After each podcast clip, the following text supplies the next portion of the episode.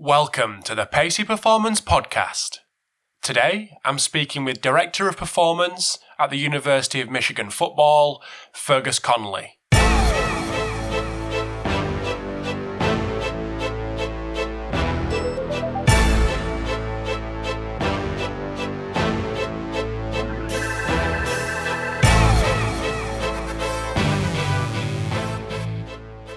Thanks for tuning in to episode 136 of the Pacey Performance Podcast.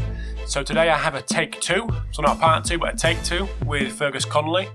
So ridiculously early in the morning for Fergus, which I really appreciate. And I know I say it a million times in the episode, but really appreciate him getting up at half two, two o'clock in the morning to uh, to speak to me to get an hour, probably an hour and a half in, uh, with all the little bits of chat going back and forth uh, before the podcast and after. So I really appreciate Fergus's time for for coming to the podcast and sharing his experiences, many experiences in many different sports. So I definitely think you'll get something out of this episode. So one common theme that goes throughout the episode with Fergus is his quote, "How does what you do today affect the scoreboard?" So I think that's a really nice thought to have leading into this into this podcast with Fergus. Um, we also discuss his uh, background in computer science and how that's affected his practice day to day in his uh, in his career so far. We'll look at uh, communication, improving communication, and technology in sport, and what may be and what may be not useful for him in his, in his environment at the minute. If we take take GPS as an example, you know, I'll get emails, I'll get questions all the time. What is the load, or what is the preferred load, the ideal high speed running distance for whatever certain position in whatever sport. And it's just a completely wrong question to ask. You, you need to figure out and ask what is the problem that you're trying to fix as opposed to starting with all of the different variables you have in front of you and trying to figure out how can you come up with something that's going to be useful. Your job in this industry is in two words it's problem solving. How do you improve the scoreboard? Figure out what it is and then let's use the technologies that are available to you uh, to solve that problem. So, just before we get into the chat with Fergus, just want to say a massive thanks to Vald Performance, makers of the NordBord, for sponsoring this episode today. So, lots of exciting stuff going on in Brisbane with the guys at Vald uh, as we speak. So, exciting times for the guys over there, and I know they are traveling the world, um, showing people the NordBord. So, if you do come across them, make sure you check them out uh, at the events they're attending. So, without further ado, we are going to get in straight into part one with Fergus Connolly, and I hope you enjoy the episode. Speak soon. Thanks for tuning in to the Pacey Performance Podcast. So, today I have the pleasure in speaking to Fergus Connolly, who is the Director of Performance at Uni of Michigan, Uni of Michigan Football. So, welcome to the podcast, Fergus. Morning, Rob. Morning. Um, just want to thank you first for um, getting up ridiculously early. I'm still trying to get my head around it. I mean, it's eight o'clock here. We've been speaking since seven. You've been up since two, and it's now three. So massive thanks for uh, for doing that for me. No but anyone that doesn't know who you are, do you just want to give us a little bit of um, the dreaded background on yourself and uh, and what you're currently doing? Yeah, thanks, Rob. Um, uh, so yes, yeah, so I'm director of performance at uh, the University of Michigan football team here and uh, in Ann Arbor, and uh, been this is my going into my second season with uh, Jim Harbaugh, who I'd worked with before the, the 49ers, San Francisco 49ers, and um, yeah, we had a very successful year last year, and um, hoping to go a little bit better. We've just finished. We've sent uh, we've had 11 players uh, drafted last week uh, going into the NFL, so. Um, my background originally was in uh, back in Ireland. Uh, started off playing Gaelic football. Was fascinated by by sport, and uh, I kind of fell into uh, professional roles in sport. I originally uh, started as a teacher. I did a master's in manufacturing, a PhD in computer optimization, but I'd used my time at university to visit different coaches initially to uh, try and improve my own performance. I would just go to seminars to try and learn, uh, and visit different experts, just always trying to, to get a little bit better. And when my own career ended, was offered a job. My very first job was with uh, Bolton Wanderers, um, just after Sam Allardyce era, and then uh, worked for the Welsh Rugby Union, consulted for different clubs in, in the UK and Australia and in the US, um, you know, Liverpool, Blackburn, uh, uh, Jacksonville Jaguars, Cleveland Browns, um, across all different sports, and uh, finally, yeah, I ended up here at uh, University of Michigan. So for us, um, ignorant guys in the UK when it comes to college football, just give us a little bit of an insight into how big it is over there at Michigan. Yeah, it's uh, I, you know I w- wouldn't have been aware of it either, so don't don't feel uh, uh, as though you're alone. But college football in the US is on a is just on a completely different level to even to the NFL. To be quite honest, I think the NFL, you know, most people in the UK or in Europe are aware of it more so just because of the, the entertainment value and the broadcasting. But college football is a lot more accessible to uh, most Americans.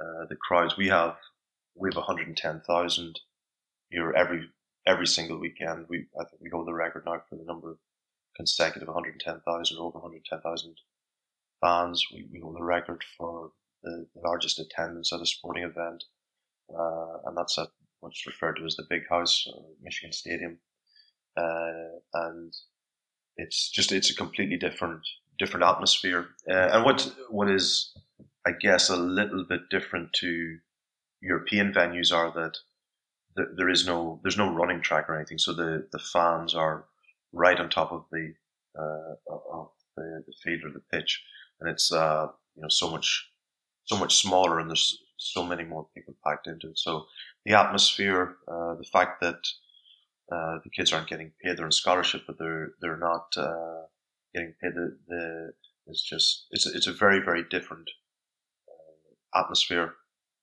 and um, yeah, it's it's a great challenge as well working with some of the finest athletic specimens that that you will come across because I think something that you know people may not be aware of is you know, if college football was banned in the morning, the US would win every gold medal in the Olympics. Uh, just some of the, the particular, the great athletes that you get the opportunity to work with uh, is, uh, you know, very rewarding, very lucky. So, what was your what was your PhD in? Did you say computer science? Computer yeah, computer science, computer optimization, and uh, so it was a, it's a long way from long way from performance. But I, I think one of the things that I think you know, I, I get people question me on it quite a bit, but you know, what, how do you end up with you know working in sports science, being one of the first to work in sports science and professional sport without a, a sports science background? And it, I think it, the one thing that my, my teaching degree is probably you know when you think about it not a a drawback because most of the the great coaches originally started as teachers, whether it was a Bill Walsh or a Vince Lombardi. Um, one guy who I had breakfast with one morning, who was very generous with his time, Clive Woodward, pointed out to me that every single member of his World Cup winning staff originally was a teacher. Uh, I think it's because of two reasons. One is obviously the, the teaching qualities, and coaching is teaching but also the just the time, the availability that, that they have to learn. Uh, that was a, a, wonderful grounding in being able to deal with people. So my master's in manufacturing was a, a great advantage in understanding processes, flow, you know, even information management, uh, um, just organization and structure. And then the, my PhD was a wonderful insight into the understanding understanding of technology, how it works, IT, um, the limitations particularly of uh, technology and, and programming. Uh, so the, those that combination of skill sets uh, and critical thinking uh, was a perhaps an advantage over perhaps others in the in the area, and then the fact that just have a huge passion for sport and for learning about human performance. So those different areas, I think, just were perfect storm, and perhaps there is a, a learning opportunity for you know for colleges and universities who are preparing professionals for the, the performance industry or the sports science industry to to maybe learn from those uh, learning experiences I had. So we talked a little bit off air about a certain certain piece of technology that you have or have not implemented in at Michigan. How does your background through MSc and your PhD um, help help in that? Being able to critically evaluate the tech that you are or you are not implementing, not necessarily at Michigan, but over your whole career. So, one of the you know one of the um, the approaches, or maybe I suppose conclusions that that I've come to a few years ago is that I, am not, and I say this, I, have said this for years, I'm not interested in strength and conditioning. I'm not interested in sports science. Um, I could care less about um, physiology. I'm interested in winning, and I'm interested in how how do we get, you know, how do we? I always ask the question, how is it going to affect the scoreboard, and work backwards from from that. Now you eventually get back to physiology, sports science, but that's not where you start. And that's the opening question when it comes to, to technologies. Um, whereas a, a, lot of people perhaps who, who I come in contact with start with the technology and figure out, okay, uh, you know, how do I make the technology work? Um, you know, that's not really your, that's not your goal. Your goal, you know, you're not going to last in the industry long.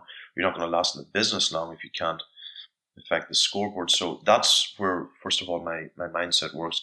If we take, uh, you know, the, take GPS as an example, you know, I'll get emails, I'll get questions all the time. What is the load or what is the preferred load, the ideal high speed running distance for whatever certain position in whatever sport? And it's just a completely wrong question to ask. Uh, you, you need to figure out and ask what is the problem that you're trying to fix as opposed to starting with all of the different variables you have in front of you and trying to figure out how can you come up with something that's going to be useful. Uh, your job in this industry is in two words it's problem solving.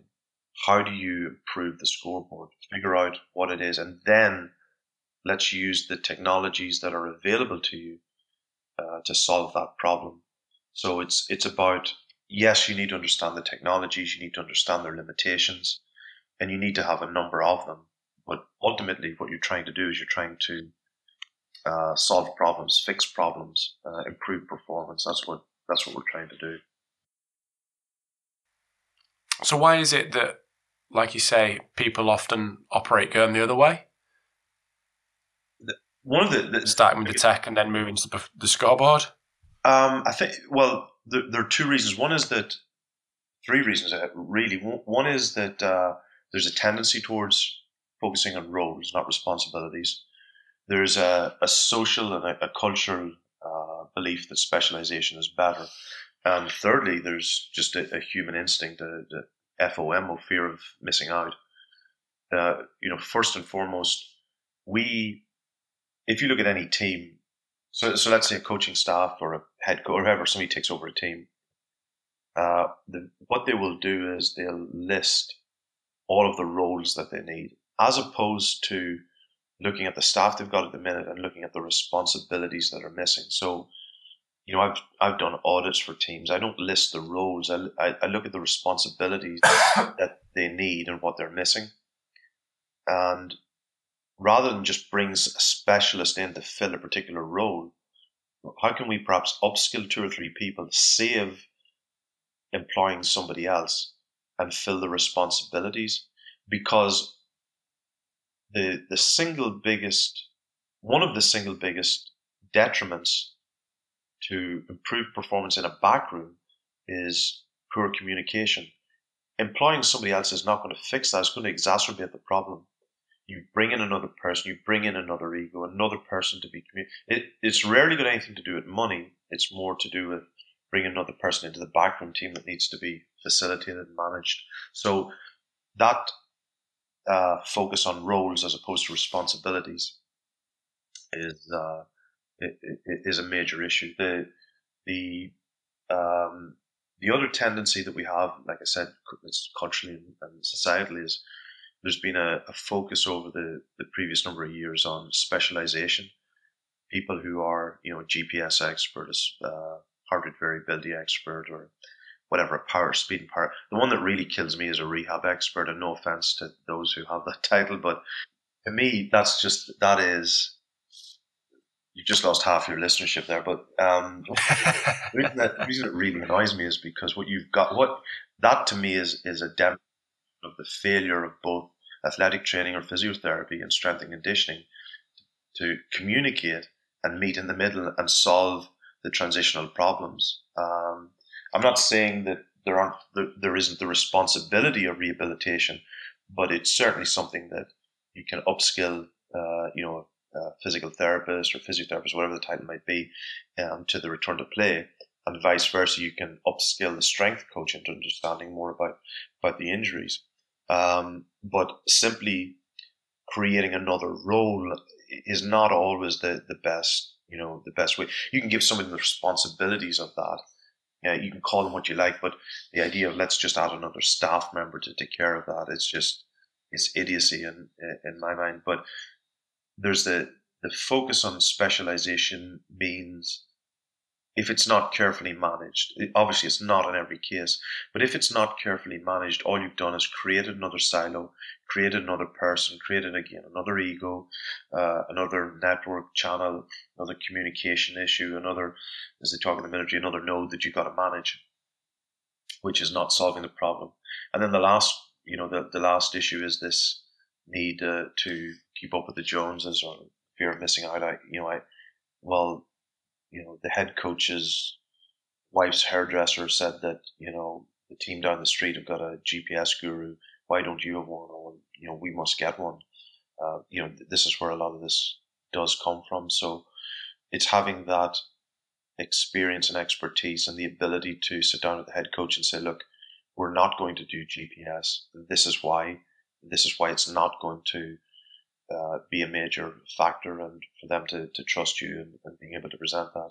And more and more teams, both that I've worked with and, that I've come across, are not using GPS because um, for that team at that particular point in time, it is not uh, a differentiating factor and it's not something that's going to affect the scoreboard.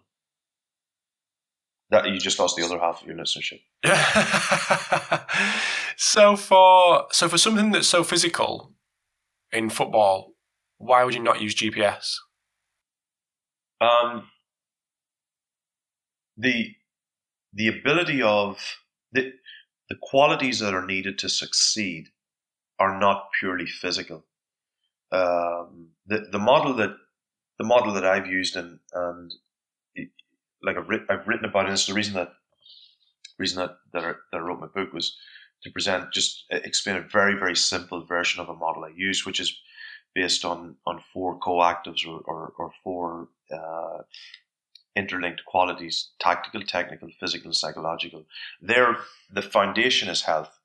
So first and foremost, you've got uh, if you you know if you imagine a a, a, everybody is a, a core centric circle of health. The size of that circle reflects how healthy somebody is. That that health, that core, determines the length of the career any an athlete is going to have. So you take a Tom Brady who's particularly healthy, you know, you'll have a longer career. You're more resilient, not just physically but psychologically as well. But uh, around that, then you've got four quadrants of varying percentage your physical, psychological, technical, and tactical. We primarily only focus in this industry on the physical, or have done. The GPS only measures physical qualities. Yes, you can draw conclusions as to, you know, other aspects, but primarily we're only looking at the physical qualities. So if that is the only thing you measure, whether it's with heart rate, heart rate variability, uh, biochemical means or whatever, you're still only measuring one one one of four aspects. It's not even one quarter either. You know, you we, you can't say that the physical qualities affect uh, a quarter of the scoreboard. Keep going back to this question: How does it affect the scoreboard? You've got psychological, you've got tactical, you've got technical qualities of an athlete. One of the problems with GPS, and it's not necessarily, I don't want to, to just bag on GPS, but if that is the only thing you've got, and then that is the only thing that's going to be improved, uh, and you know you you need to be able to assess the other uh, qualities, even if it's only subjective. And sometimes withdrawing GPS allows you to focus on uh, the other three areas better, or withdrawing, uh, you know, a, a physical measure allows you to focus more on uh, the psychological qualities, uh, tactical qualities, the technical qualities. And again, if we start at the scoreboard and work backwards, you know, where were we? Where did the team fail? Well, it was a tactical awareness or a tactical understanding. Well, you know, let's fix that. You know, GPS is not going to fix that for you. Focusing on GPS qualities are not going to fix that. How do we? How can we fix that? Um, so that's where the that's where the, the modern challenge uh, comes. And even if a game is a physically dominant sport, it doesn't mean that you're failing on those physical qualities. So you mentioned there about communication. Now, it comes up a lot, whether I'm chatting on the podcast for this, or I'm at work, or I'm doing this or that. Communication always comes up. So, in, in an organization like yours, for instance, or where you've been in the past, how can communication be improved and why is it such an issue? I was asked at a, I was asked at a conference once and I, I love these questions because they're, uh, they're you, know, you give a presentation for an hour and then somebody asks you a question like, well, what's the one thing you would do? And you feel like saying, well, have you not listened for, for the last hour? summed up in a question. But the, the answer, it, it, the question was, if there was one thing you could improve, what would you do? And the, my answer always is communication.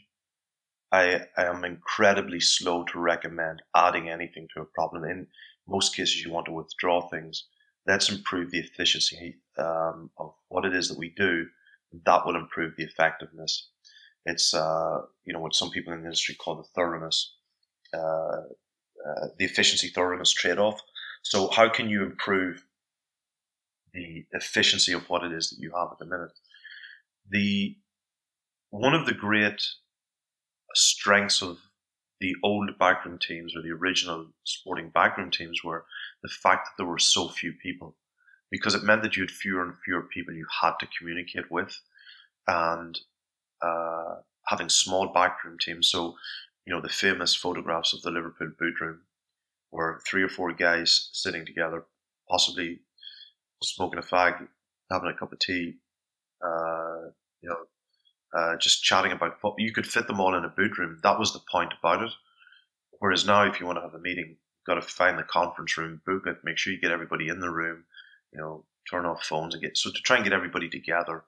And why that's particularly important is that uh, it is the guy in the boot room who knows that you know the the player's uh, wife's mother is ill, and it's an incredibly valuable piece of information. But he's not in the room you know, whereas years ago when you had that small group, that knowledge was available. You could, you know, you weren't going to be as harsh on him as a practice. You you to have a word with him afterwards, things like that. So that's what communication is about, and this is still a people business.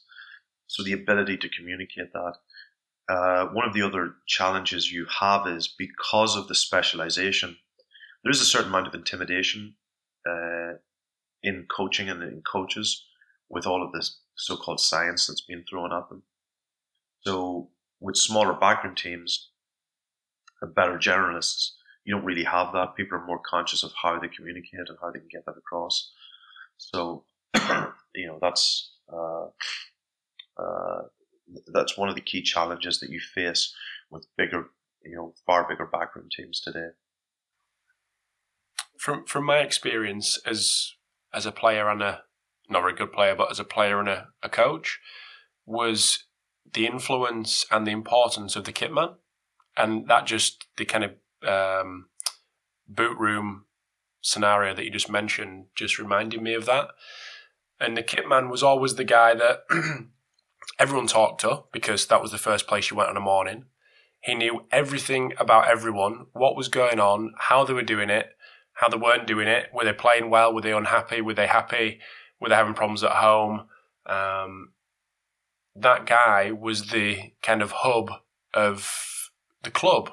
Yeah, no, he stayed in his he stayed in his room, washing his kit, washing his you know, washing the players' boots, but no one really tapped into the information that he was actually getting from every single person, from the manager down to the cooks, because they were going in and having a chat with him after they'd served the food. Yeah, no, hundred percent. Like, I mean, if you if you want to know what's going on in, in any building, just go down and talk to you know in the US called the equipment manager, or, or go down and speak to the kit man, uh, or the, the the tea lady. Um, you know, it, when I was at Liverpool, the the girls there they knew everything that was going on, um, and partly because of the the old skill that again is lost by sports scientists today. And it's this isn't an old guy talking about you. Know, it's just the nature of the way it is. Sports science now spends so much time looking at a computer as opposed to just observing. Well, you know, the tea ladies and the uh, the the kit man have the greatest skill of all, which is the ability to just observe, and they've got that. They observe and they see things and they see how people interact. The body language, you know, you, you'll hear them pass a comment to a guy about, you know, whether he's you know looking happy or sad on a particular morning, and they'll draw that information out of him. Um, and you know, Coach Harbaugh here at, uh, at Michigan, one of the first things he did when he when he got here was, uh, you know, keep on. I, I, think he had retired actually. Uh, uh, the equipment manager, the, the kitman Jon Falk, who'd spent 40 years here at Michigan and who had been here while he was playing.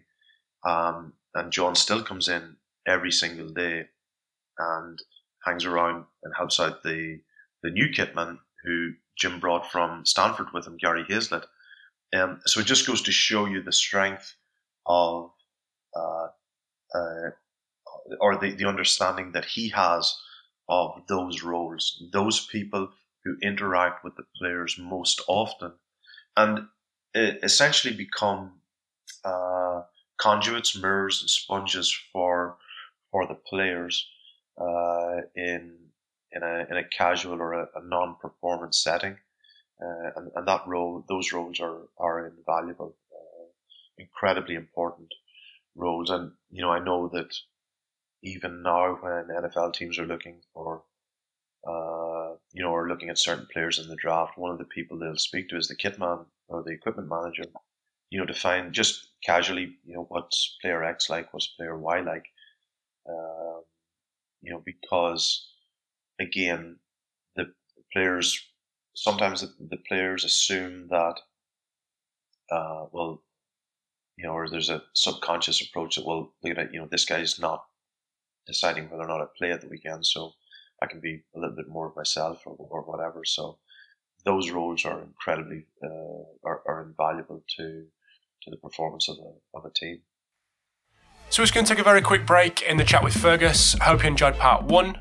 So in part two, we look at uh, kind of more of a common theme that kind of runs through the episode uh, with how does what you do today affect the scoreboard, and we look at uh, emotional load uh, and how that affects not only athletes but coaches as well, um, and the art of storytelling, which is an interesting uh, insight from Fergus.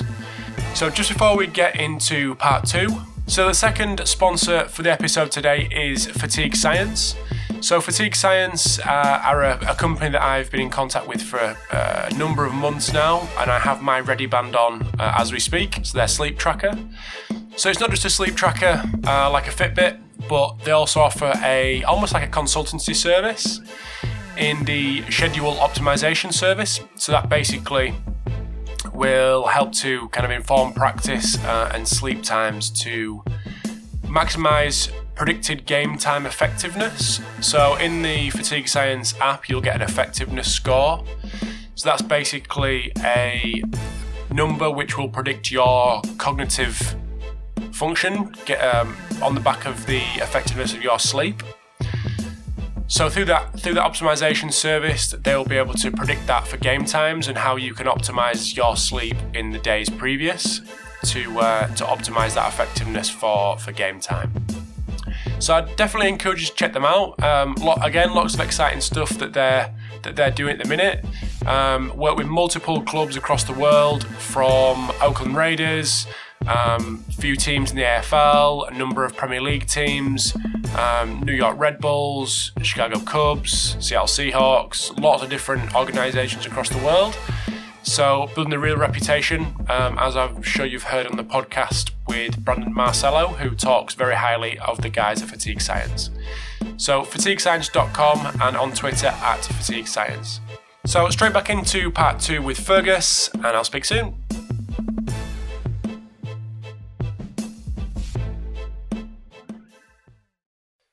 So one thing I just wanted to touch on, and this is coming from the book, um, and it's it's not. I didn't read. I didn't have that access to these these sections, but to have the um, just have the titles of the, of the sections kind of lured me into finding out a little bit more.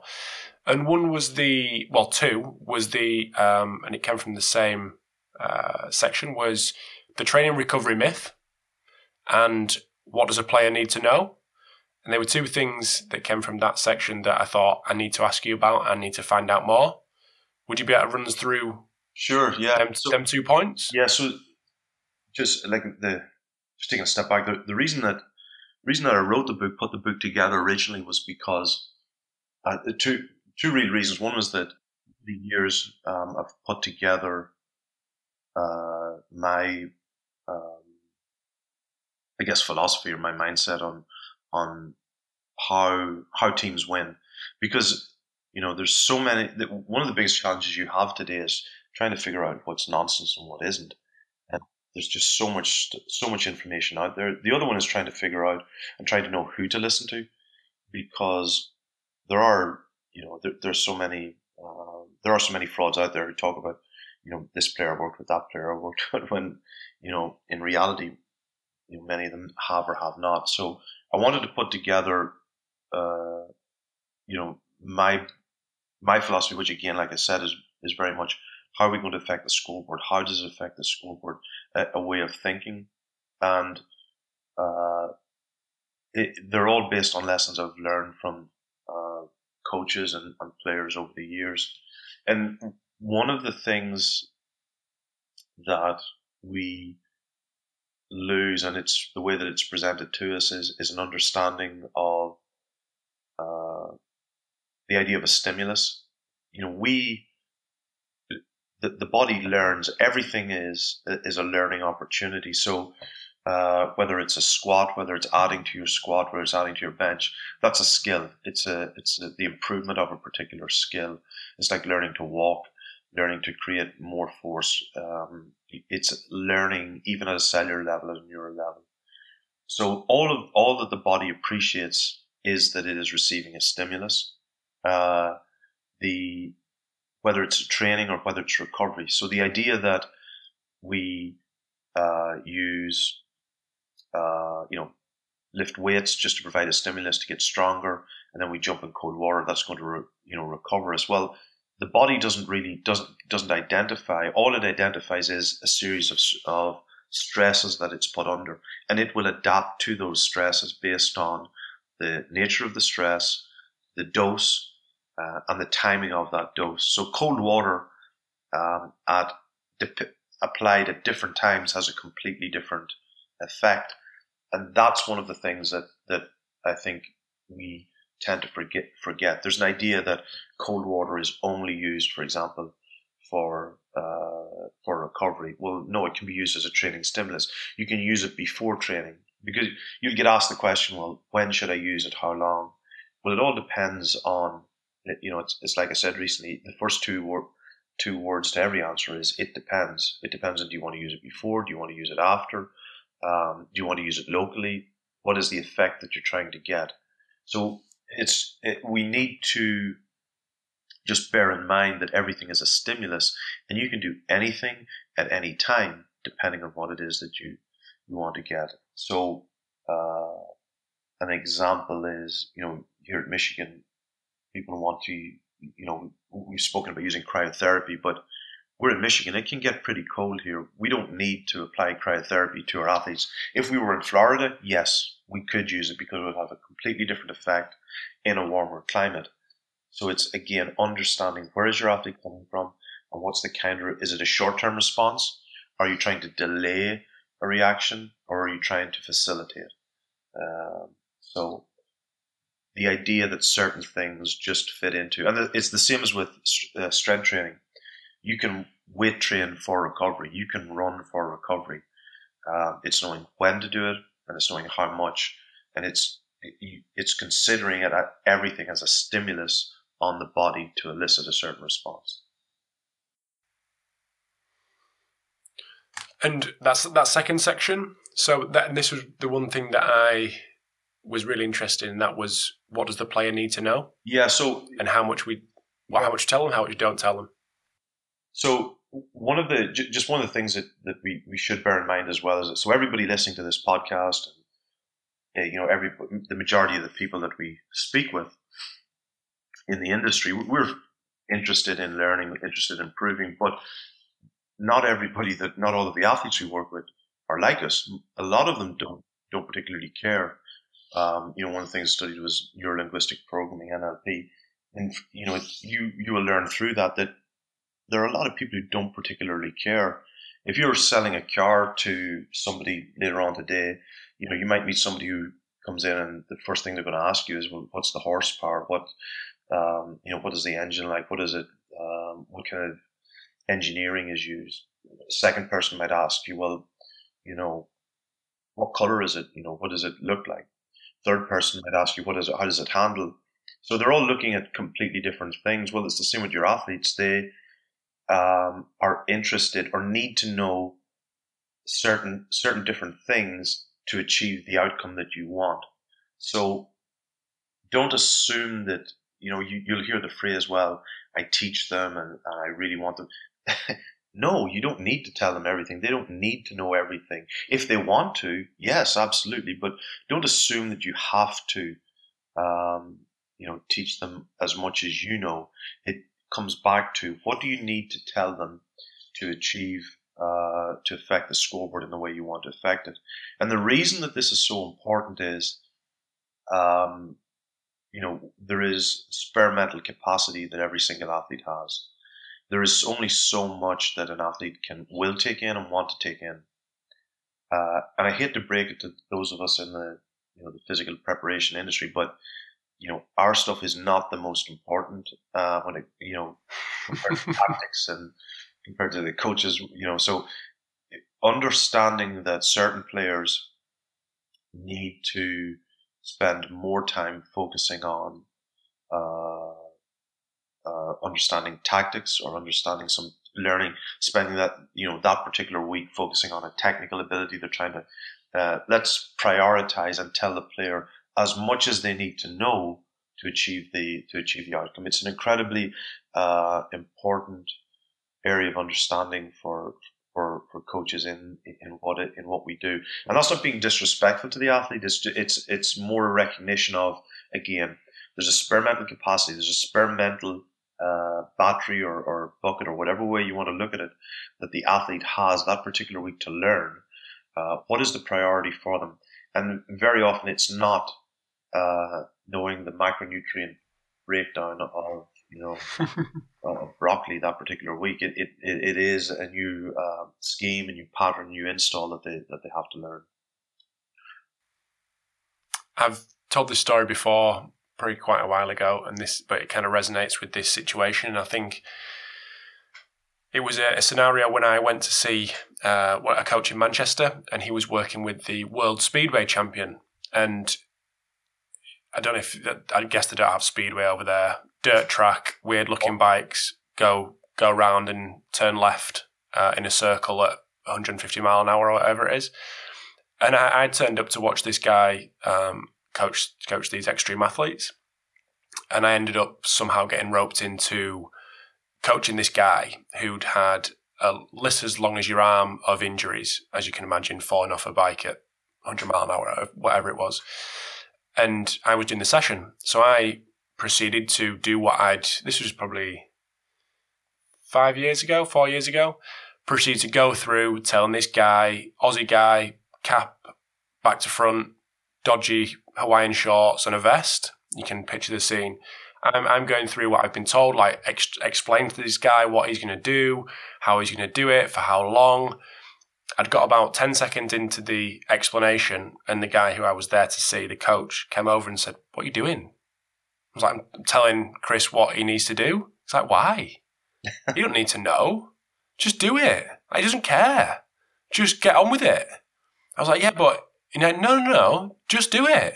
Just get him doing something now. You've got five seconds to get him doing something. And that was a big lesson for me on exactly that telling people what they need to know, not how I think it should be because I want to impress this lad about how much I know. Like, he doesn't care. Correct. He wants to go home and he probably wants to get back on his bike with a, you know, the massive injuries that he had because he didn't care.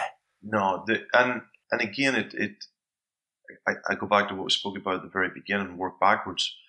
Um, you know, there's a, a, terrible film called The Rock with uh, Nicolas Cage, Sean Connery, and uh, uh, Ed, his name. But um, you know, there's a, there's a line in it where uh, Sean Connery speaking to Nicolas Cage about setting a, a bomb or something and asks him, "Can he do it?" And Nicolas Cage replies, "You know, I'm going to do my best." Sean Connery's re- reply is, um, your best. Losers losers whine about their best. Winners go home and kiss the prom queen. he didn't use the word kiss, but the point, but the point, the point is that you know, let's let's get. Uh, I think it was was it Shankly or Paisley. You know, let's put the ball in the back of the net. We'll worry about.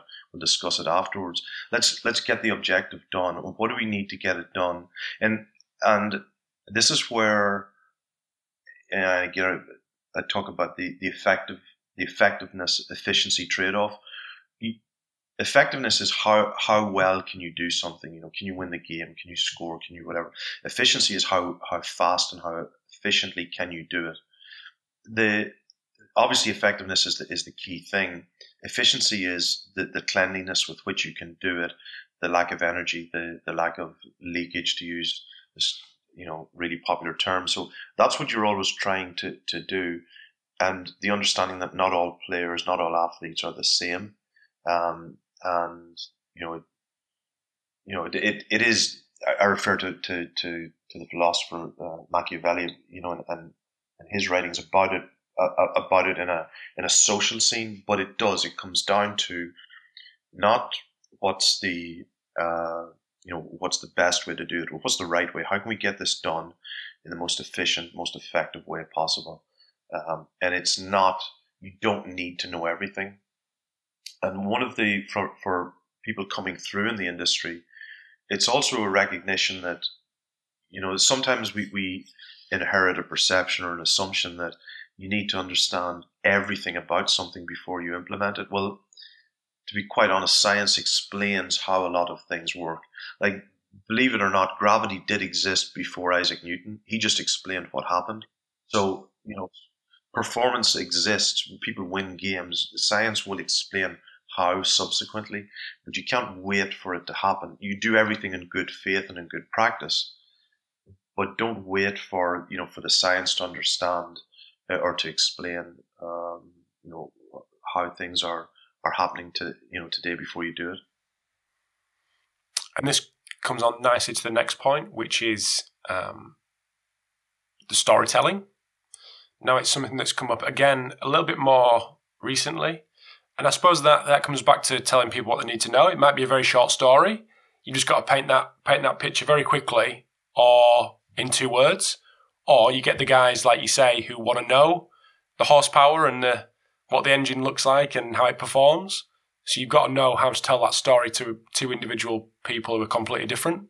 Yeah, and the the you know I was I think we were in Texas playing a game and, and uh, you know coach were, coach made a comment to me one day. He said uh, he said you he said I have the guys in there for a meeting before a game like for an hour trying to tell them something, and I know half of them don't get it. He said he said you give them a twenty minute presentation during the week on on recovery, and every single one of them remember what it is you told them, why why is that?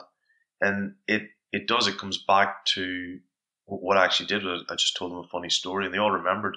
They all remember the punchline. They all remember the the one liner. They remember the alliteration. They were this was their joke throughout the week, but they remembered it. And even still, players who left, um, uh, you know, who've, who've retired will still tease me about certain stories. But this is where you know, if you look at the the most successful teachers, um, you know, in, in in society or historically, like one of the one of the most uh, or or yeah, just look at uh, whether it's um, uh, looking at, uh, at uh, religion, look at uh, even Christianity, the Muslim faith, the Hindu. They, they all essentially use stories to illustrate a particular point, a parable to explain a particular point and get a point across, and everybody acknowledges it's not the detail, it's the the essence or the, the point of the story that uh, you know that was trying to be explained, and that's why if you're trying to get a point across to a group of people, telling a story is probably one of the fastest ways to get the point across because and, and why it's so effective. Two key reasons. One is that you illustrate uh, a particular uh, a, a point, but you allow the interpretation of the story. Generally, people will draw the same conclusion from it, but they'll draw from it in their own in their own particular way. And it, it by telling them the story, you allow them to to learn from that. Uh, the second point is that incredibly important area in performance, which a lot of people tend to to miss, is the role of emotion. So again, just like a, a, stimulus applied, whether it's a training or recovery stimulus, the emotion of a particular story will elicit and draw a conclusion uh, or a response from the person, uh, and th- that emotional impact affects learning. Uh, and again, the the emotional load, the emotional understanding of the player is critical to is critical to learning the emotional involvement. So how do there? So how do coaches learn that skill? Like the coach was talking to you about, how does he learn that from you? I think this is where the majority of, uh, you know, again, some of the, the most successful coaches, again, if you look back at look historically back at, at look look at the great coaches. Success leaves clues.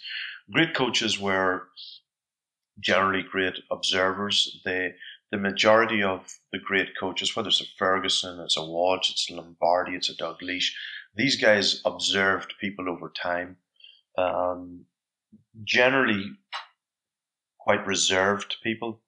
Um, uh, you know, socially, uh, yes, in, in their own moments they could be wonderful storytellers, but one of the greatest skills they would have is the ability to observe and uh, and watch how people respond to different things, and that's where it is and it, it's it was a learned skill. Nobody sat down, uh, you know, and spoke to Alex Ferguson about how to, you know, manage emotion.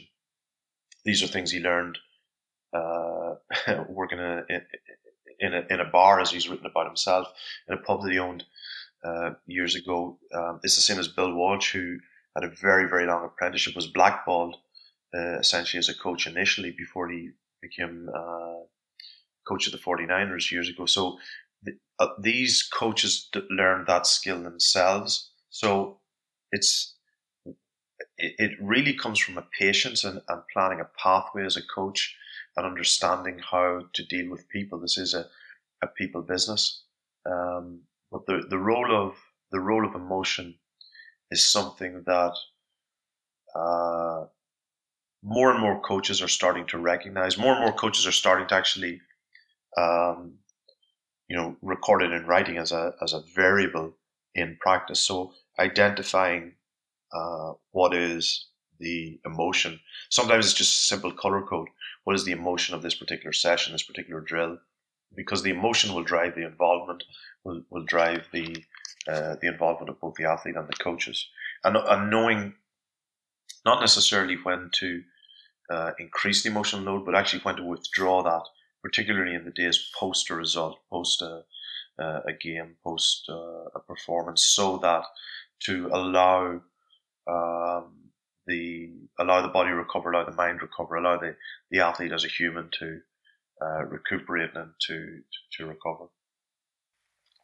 So this is definitely my last question because I know it's is it quarter quarter four, quarter four yes. in the morning there. Yes, yes. Um, so for in a recovery session, for example, how can that emotional? What examples would you give for reducing that emotional load for players after a certain result? How could that be done practically? One of the one of the biggest issues that you you will find in both in sport and in, in, in military is that there's um, uh, failure to acknowledge the role of sport in, in life in, in the bigger picture. And you, I think it, I think it's quite topical that, you know, back in the UK at the minute with, um, when, when we talk about the mental health of, of players, but the, one of the most important things to reinforce and to help young athletes understand is what is the role of sport in life? Um, you know, sport exists in life, not the other way around. Sometimes they fall into the the mistaken belief that this is everything and the only thing that they have. Uh, that's not the case. It's it's not true. So simply reinforcing that allows them to understand, you know, the fact that they had a great game or a terrible game at the weekend doesn't particularly uh, matter in the bigger scheme of things. That that simply that alone, that recognition, that reinforcement, it withdraws stress, allows them to look at things in context, and it removes that emotional uh, uh, filter. That um, and emotions are wonderful things, a wonderfully complex thing. Um, it's a fascinating thing. It, it's a, it impacts performance, but you need to withdraw at times and look at things in a very clinically cold way um, one of the most important uh, points that um, you know I, I, reinforce with with players and with coaches. There is no difference between winning and losing. Winning and losing doesn't matter. Obviously, it does. But what I'm saying, the, the point I'm trying to make is the brutal, cold, clinical assessment you make of your performance, whether you win or lose, should be the exact same. Because if you don't apply that ruthless uh, uh, assessment of a loss um, or, or, to a loss, you're not going to improve. If you get caught up in the emotion of the referee, the emotion of the opponent, whatever, you're not going to be able to clearly identify what it is that you need to improve. If you don't apl- apply that cold clinical ruthlessness to a success or to a victory, you're not going to identify the weakness that your opponent is seeing uh, that he's going to exploit next weekend. You're going to fall into uh, a complacency. Uh, you're going to fall into a pride trap where uh, the complacency which you, you are starting to demonstrate is again going to prevent you continuously improving. You know, people throw around the the Japanese phrase kaizen without really understanding, which again is comes from manufacturing but without really understanding what that constant improvement really, really means. Uh, and actually, more important is is TQM, the total quality management approach of Japanese manufacturing, is how do we constantly improve quality? It's not about quantity; it's the it's the quality. So, uh, withdrawing the the emotional load allows you to continuously, uh, ruthlessly improve, um, while at the same time uh, you know, removing stress. So this is why, while there are plenty of physiological studies to show that you must bring the guys in the morning after match to do a, you know, hot and cold or whatever it is you, you want to do. Just give them the day off, mate. Just let them let them go away. Let them spend time with their, you know, their their wife or their partner or whatever they want to do. Uh, let them get away. It gives you time to frame again, frame that loss or win, whatever way you want to frame it when they come back, uh, and you know you've got you've you've had time to assess the game. So again, that's how you manage the emotional load, and that has to be done as well for for your coaches, not just simply for for your players. Nice. Well, thank you very much for the last, not only the last 50 minutes, but the last an hour and 50 minutes for having the an hour chat beforehand. But I just wanted to um, to round up quickly and just ask you to let us know, firstly, when you can, when, when the book's out, secondly, where people can get it, and then where people can find you. Yeah, so um, the, the, the, book's available on Amazon at the minute for pre order. Uh, it'll be out August 1st. Um, I've got uh, one or two articles. I, will post uh, some snippets from it on uh, maybe on my, on my LinkedIn or on my, my Twitter uh, over the next little while.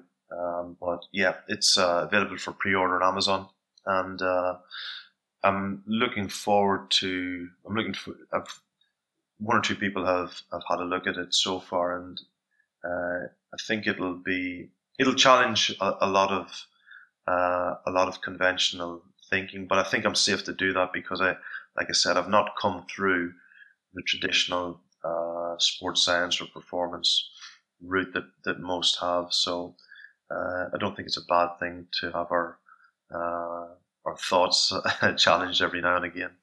Mm-hmm. And what's the name of the book? The name is Game Changer, and uh, like I say, it's available from Amazon, both UK and uh, .com. And last but not least, your Twitter handle. Uh, Fergus Connolly. Uh, Perfect. Happy days. Well, like I said, thanks a lot for your time and thanks for getting up ridiculously early to speak to me. And I will uh, let you go. Perfect. We'll keep in touch. Thanks, thanks a lot, Bye. pal. Thanks for tuning in to episode 136 of the Pacey Performance Podcast. I hope you enjoyed the chat with Fergus. So, more great guests coming up over the next couple of weeks. Make sure you press subscribe on your chosen podcast player to make sure you're up to date with everything that's going on with the podcast. So, hope you're enjoying all episodes so far.